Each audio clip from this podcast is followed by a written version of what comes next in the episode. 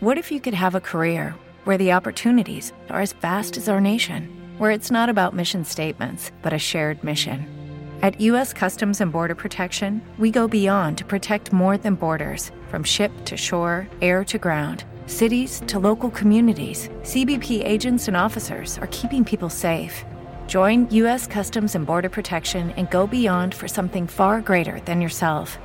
Learn more at cbp.gov/careers. Lucky Land Casino asking people what's the weirdest place you've gotten lucky? Lucky? In line at the deli, I guess? Aha, in my dentist's office. More than once, actually. Do I have to say? Yes, you do. In the car before my kids' PTA meeting. Really? Yes. Excuse me, what's the weirdest place you've gotten lucky? I never win and tell. Well, there you have it. You can get lucky anywhere playing at LuckyLandSlots.com. Play for free right now. Are you feeling lucky? No purchase necessary. Void where prohibited by law. 18 plus. Terms and conditions apply. See website for details.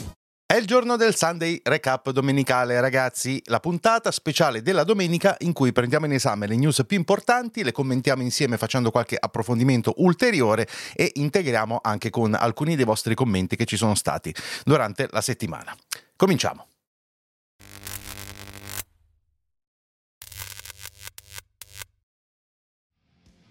Bentrovati su Crystal News, gente, il Sunday Recap domenicale, grazie a tutti e mi raccomando, come sempre, seguite il canale e supportate questo format, d'accordo? Allora ragazzi, eh, effettivamente la prima cosa di cui vi voglio parlare è la questione Fable. Perché eh, quello che è venuto fuori recentemente con un rumor che proviene da effettivamente 4chan, eh, che per quanto affi- poco affidabile sia, era comunque abbastanza rilevante per parlarne, secondo me, eh, ha riacceso la discussione riguardo a un titolo che è stato presentato nel 2020 e di cui non si sa assolutamente più niente. Il problema è che eh, non ci sono comunicazioni ufficiali se non qualcosa che è stato detto proprio dal eh, team di sviluppo, ma proprio del gioco non abbiamo visto nulla se non il teaser eh, trailer ancora di due anni fa. E però i rumor non sono certo mancati, il che vuol dire che in questi due anni eh, sono veramente tante le cose che si sono susseguite e devo dire che tutto quanto da un insieme di cose che sono, beh, un tantinello preoccupanti, però parliamone in maniera un po' più eh, consapevole, d'accordo? In parte l'abbiamo già fatto durante le varie puntate delle news e quindi, beh, diciamo che buona parte della discussione l'abbiamo già avuta, però l'ultima volta che ne abbiamo parlato, molti ci hanno sottolineato, a, eh, ci, ci hanno tenuto a sottolineare e, e, non siete stati gli unici, nel senso che anche alche, altre personalità del mondo videoludico ci hanno tenuto a sottolineare come i rumor di 4chan non vanno presi in considerazione, non vanno presi per buoni per il semplice fatto che lì veramente ne succedono di ogni e sono più le minchiate che le cose fondate. Questo, ragazzi, io ne sono perfettamente consapevole, io tratto rumor praticamente ogni santo giorno della mia vita e so benissimo che le fonti per dei rumor più affidabili eh, sono altre e non certo 4chan. Il problema è che eh, effettivamente questo è solo l'ultimo di una lunga serie di rumor che ci sono stati riguardo a questo gioco. Per dare un po' di contesto a chi non sapesse niente di eh, questo titolo qua, il nuovo Fable che è stato presentato è sviluppato da Playground Games. Playground Games è uno studio di sviluppo molto talentuoso, a mio parere e a detta di molti, uno dei migliori che abbia Microsoft eh, nel suo ormai universo di studi, ma ha sempre fatto, perlomeno in grandissima parte, giochi di corse, perché sono gli sviluppatori di Forza, per esempio, no? Forza Horizon e Forza, eh, eh, tutta quanta la serie de- dei Forza Horizon. E perciò la loro esperienza è con i giochi di corse fatti molto bene, per carità, il 4 e il 5 e il 5 l'ho giocato in maniera estesa e se l'ho giocato io in maniera estesa capite bene che era un gioco che davvero meritava ed è un gioco che davvero merita, quindi gli sviluppatori sono talentuosi ma non si sono mai cimentati con un gioco come questo qua. E come mai però allora Microsoft ha deciso di affidare a loro questo titolo? E come mai eh, qui i rumor che si stanno susseguendo stanno parlando di difficoltà nello sviluppo? Beh, ragazzi, le due cose sono collegate. Quello che penso io è che Microsoft abbia intenzione di eh, lavorare molto sui suoi studi che ha acquisito da tanto tempo, quelli che costituiscono, diciamo, l'ossatura della produzione di videogiochi per riuscire a, in una maniera o nell'altra, a produrre cose che le persone veramente desiderano, per fare concorrenza a, per esempio, i titoli Sony che quando escono tendono a scuotere il mercato.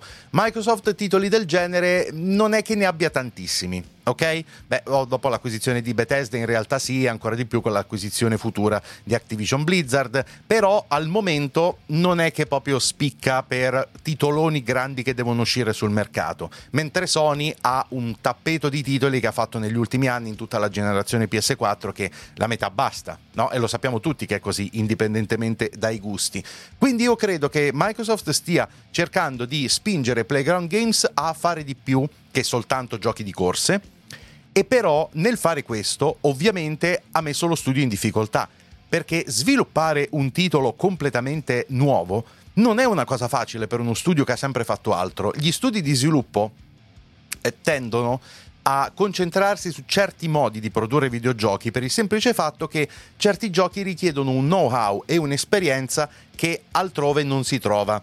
Un ambito che conosco abbastanza bene è quello degli MMO e tutte le volte, e nell'epoca d'oro degli MMO è successo in continuazione, che per, per, voler tentare di copiare un prodotto di successo, un'altra azienda si è messa a produrre un MMO, in genere, nella grande maggioranza dei casi, ha sempre fallito. Perché il genere degli MMO RPG richiede una esperienza e, e un know-how veramente importante e tutto questo si scontra poi con una complessità di gestione del gioco, di gestione della community eccetera e spesso gli studi non sono pronti, eh, cioè chi produce i giochi non è pronto ad affrontare questa sfida, ok?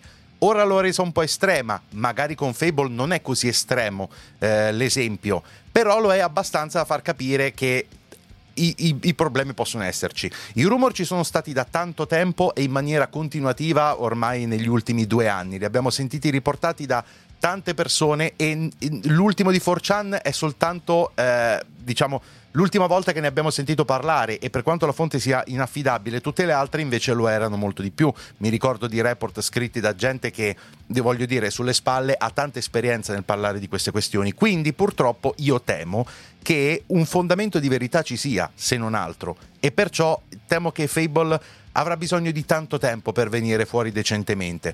Detto questo, sono preoccupato? No, non necessariamente perché è giusto che uno studio alle prese con una sfida del genere che deve cambiare praticamente il suo DNA si prenda il tempo necessario per fare questo. E siccome però le carte in regola ce l'ha, eh, quelli a sviluppare i giochi sono proprio bravi, io credo che alla fine qualcosa di buono ne uscirà assolutamente, solo che temo che in tutto questo dovremo aspettare assai. io credo che non lo vedremo molto presto Fable. Questa è la mia impressione, fatemi sapere la vostra. E dato che stiamo parlando di sviluppo di giochi, eh, nelle news dell'ultima settimana c'è stata una volta in cui abbiamo trattato un tema più generale piuttosto che una cosa nello specifico che riguarda un fatto di cronaca, per così dire, ovvero i tempi di sviluppo, perché è venuto fuori un tweet di Jason Schreier che sottolinea, eh, durante una discussione che a dire la verità verteva un po' su altro, eh, lui sottolinea come ormai i titoli sviluppati AAA nuovi, cioè le nuove IP completamente da zero e di eh, livello AAA, a questi studi viene richiesto un tale livello di qualità di lavorazione e i giochi sono così complessi e così dispendiosi che, che in effetti ci vuole veramente tanto tempo a svilupparli. E lui ha detto in maniera provocatoria, ma credo che sia abbastanza fondata, che un'azienda AAA che vuole sviluppare un gioco di quell'entità completamente nuovo, una nuova IP e inizi adesso, probabilmente pubblicherà il gioco su PS6 per capirci, nella prossima generazione videoludica.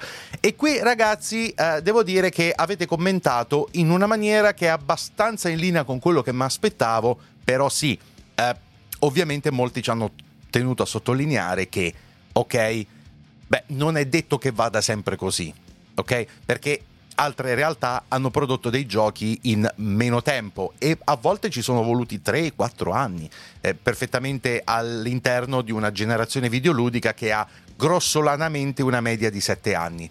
Quindi io capisco perfettamente le vostre obiezioni ragazzi e sono d'accordo con voi, ma io credo che il commento di Jason Schreier sia un po' più provocatorio che altro. Non penso che volesse delineare una realtà di ogni singolo studio di sviluppo. Io penso che stesse parlando in maniera più generale di come ormai la, l'asticella si sia alzata molto.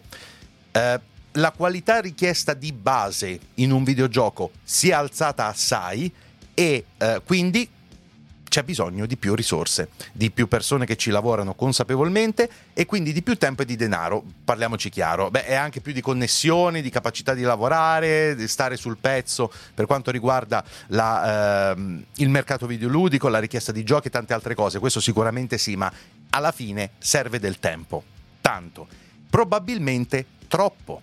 Questo è un tema che in realtà va avanti da un bel pezzetto. Già negli anni passati, e si parla ormai di più di cinque anni fa, se non ricordo male, male, io mi ricordo di aver cominciato a leggere in maniera abbastanza costante dei, eh, dei, report, dei commenti da parte di varie personalità del mondo videoludico, anche della produzione di giochi stesse, magari responsabili di aziende, che sottolineavano come eh, ormai sviluppare videogiochi di una certa entità è diventato così costoso che è necessario andare eh, verso certe strade.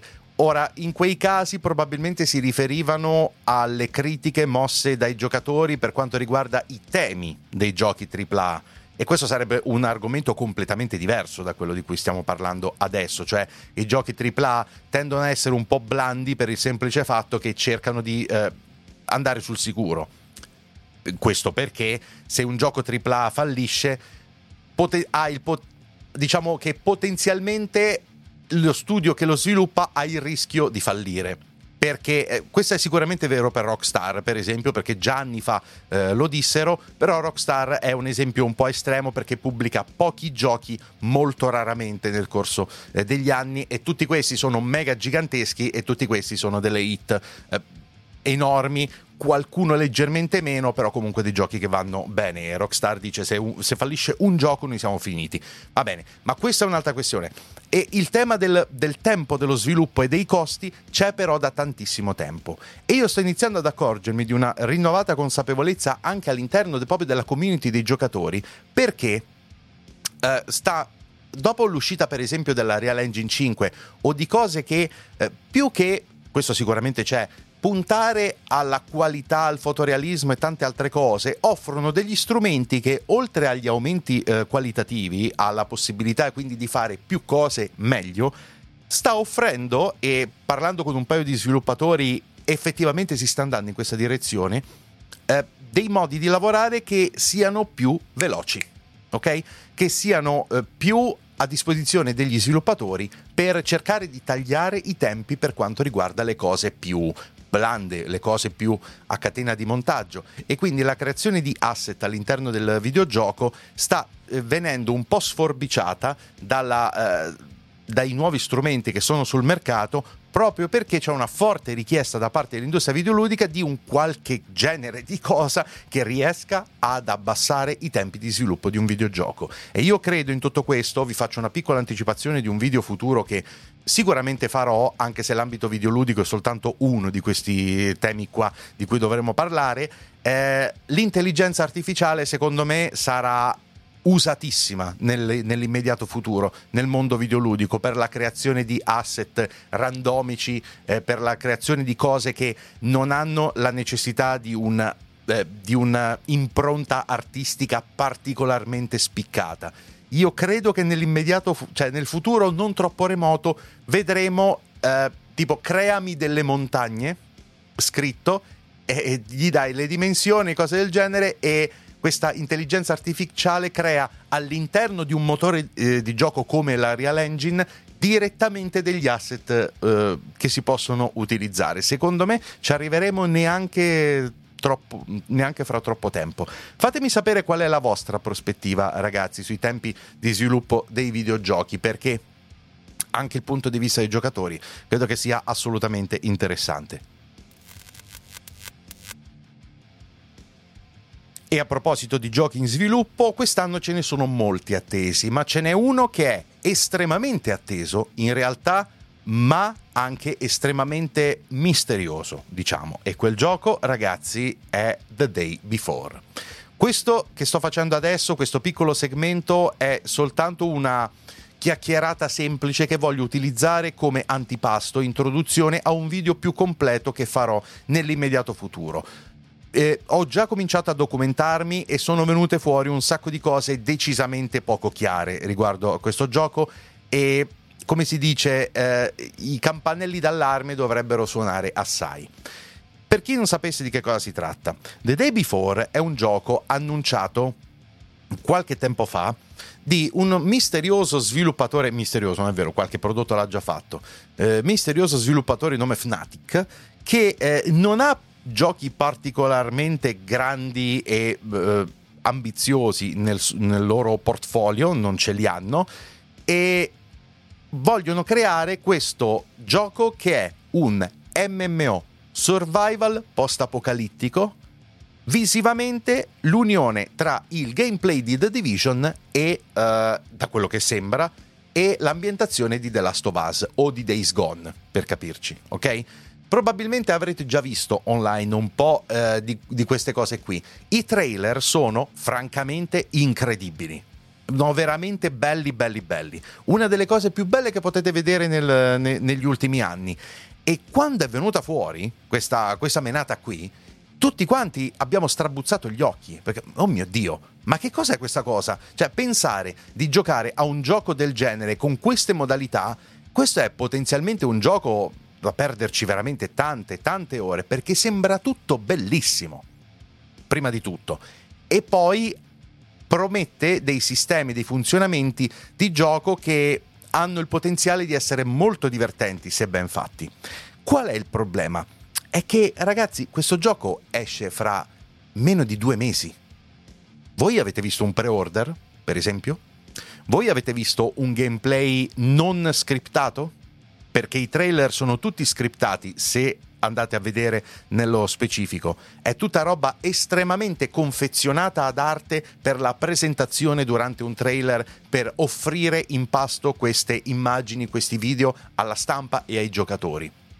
Sembra che sia stato fatto tutto quello che era possibile fare per far venire hype alle persone, ma non c'è niente che ci mostri una visione più nuda e cruda del gioco e soprattutto c'è la totale assenza di eh, approccio pratico ovvero non c'è il preordine, non ci sono degli asset in giro, non è uscito fuori niente, ne, mancano meno di due mesi e nessuno ci ha messo le mani neanche tramite leak o cose del genere, non si sa un piffero di nulla di questo gioco qui. E molti, spoiler, stanno cominciando a ritenere che sia una sorta di truffa. Ok?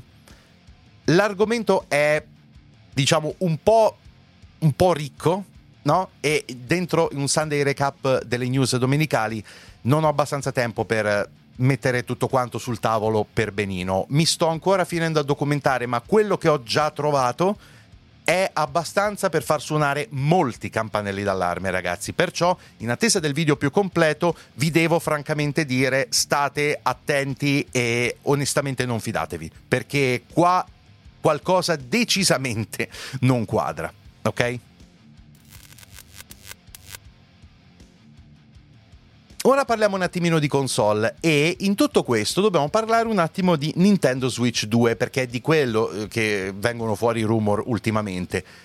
L'hardware Nintendo è stato oggetto di eh, rumor, speculazioni, eccetera, tantissimo negli ultimi anni e se, e se seguite il canale abbiamo parlato a suo tempo della esistenza di un'ipotetica versione alternativa delle Switch, cosa che poi si è concretizzata nella versione Lite ma non nella versione Pro poi nell'esistenza di un hardware aggiornato che si è concretizzato tecnicamente, ma si è trattata della versione OLED e ora i rumor si riferiscono eh, non più alla versione Pro, a quanto pare Nintendo sembra averla cancellata, ma a una Nintendo Switch 2.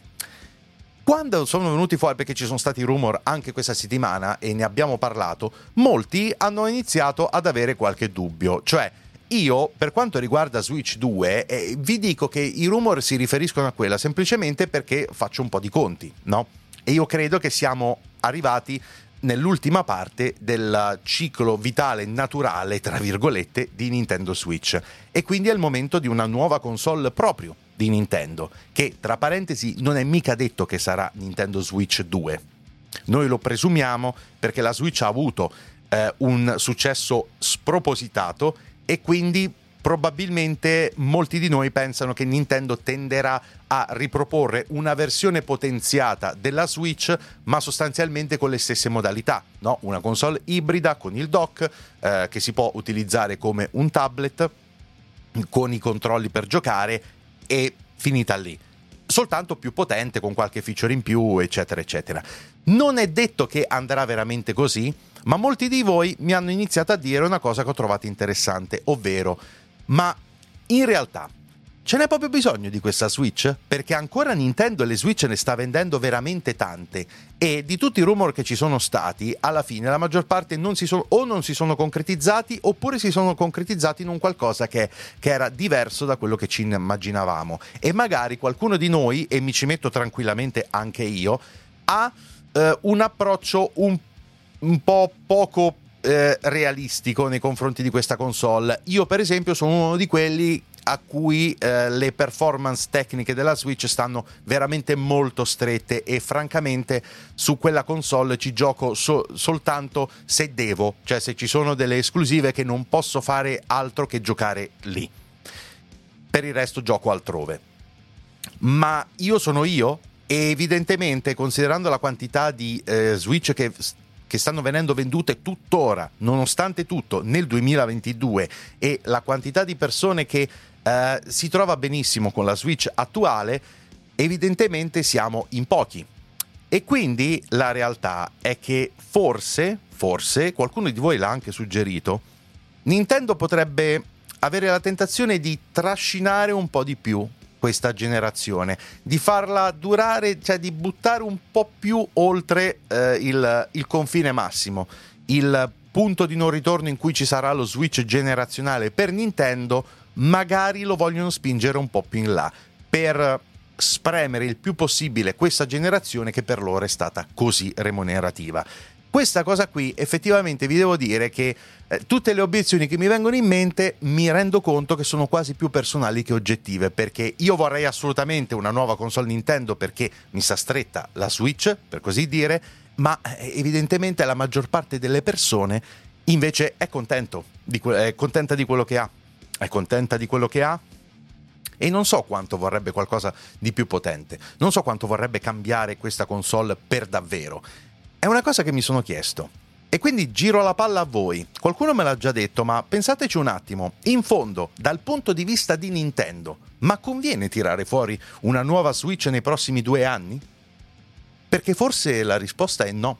Economicamente parlando, forse, nonostante le probabili eh, spinte degli studi di sviluppo, anzi le preghiere degli studi di sviluppo di aggiornare l'hardware perché veramente non, non riescono più a svilupparlo su, eh, su Nintendo Switch, un, un, progetto magari che richiede un po' di, di, di potenza di calcolo, ma secondo voi, dal punto di vista di Nintendo, questa cosa come, come è vista? puramente per speculare, ragazzi, eh, ma sapete che queste discussioni fanno parte delle cose. Io comincio a pensare che dal punto di vista di Nintendo forse i prossimi due anni ci potremo tenere anche tranquillamente la Switch che abbiamo e magari vederne una nuova veramente nel 2026 tipo.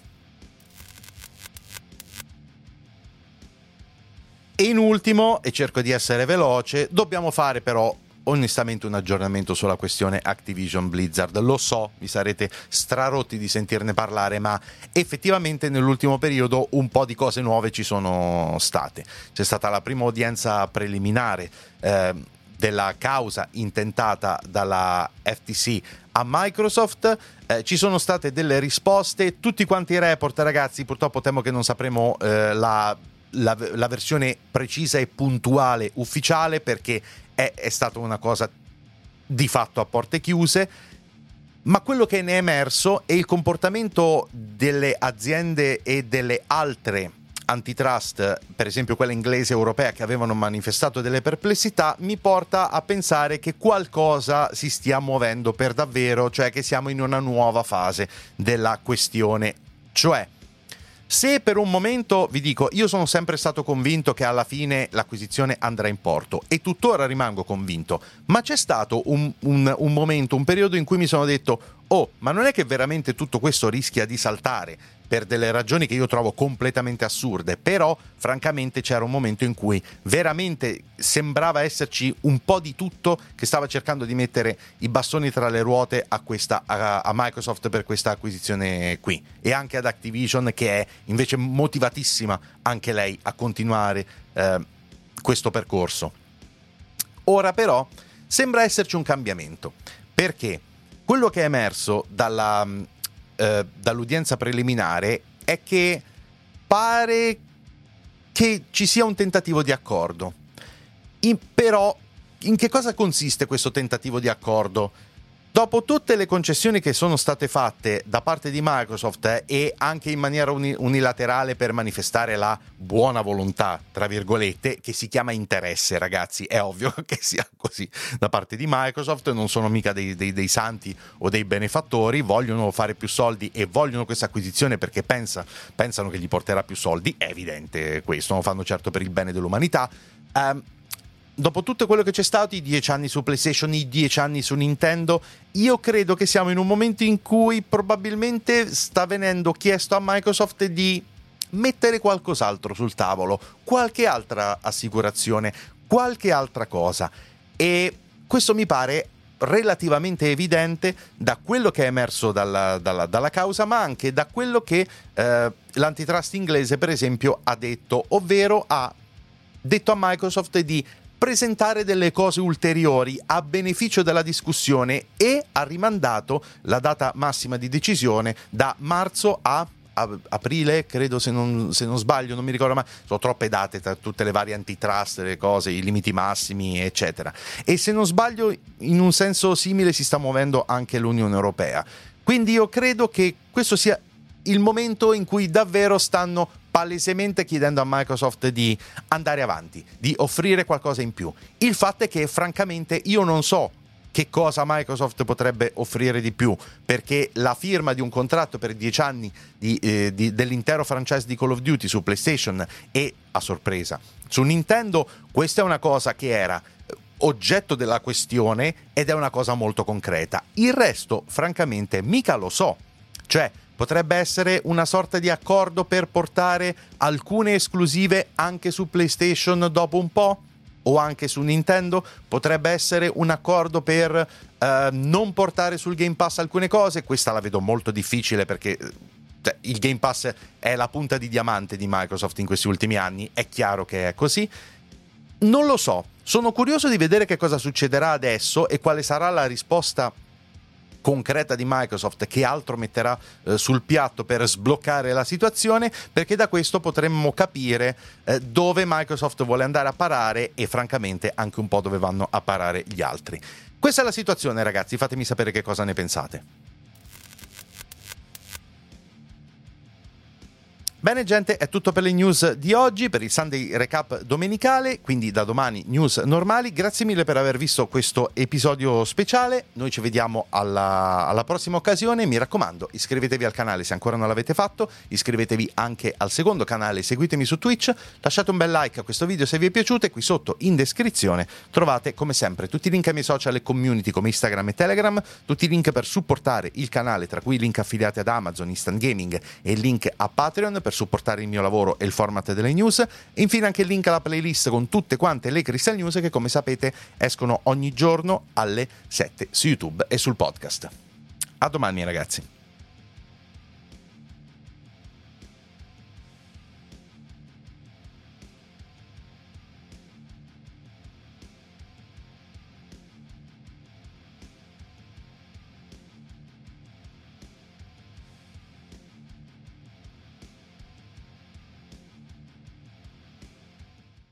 Hello, it is Ryan, and I was on a flight the other day playing one of my favorite social spin slot games on chumbacasino.com. I looked over the person sitting next to me, and you know what they were doing?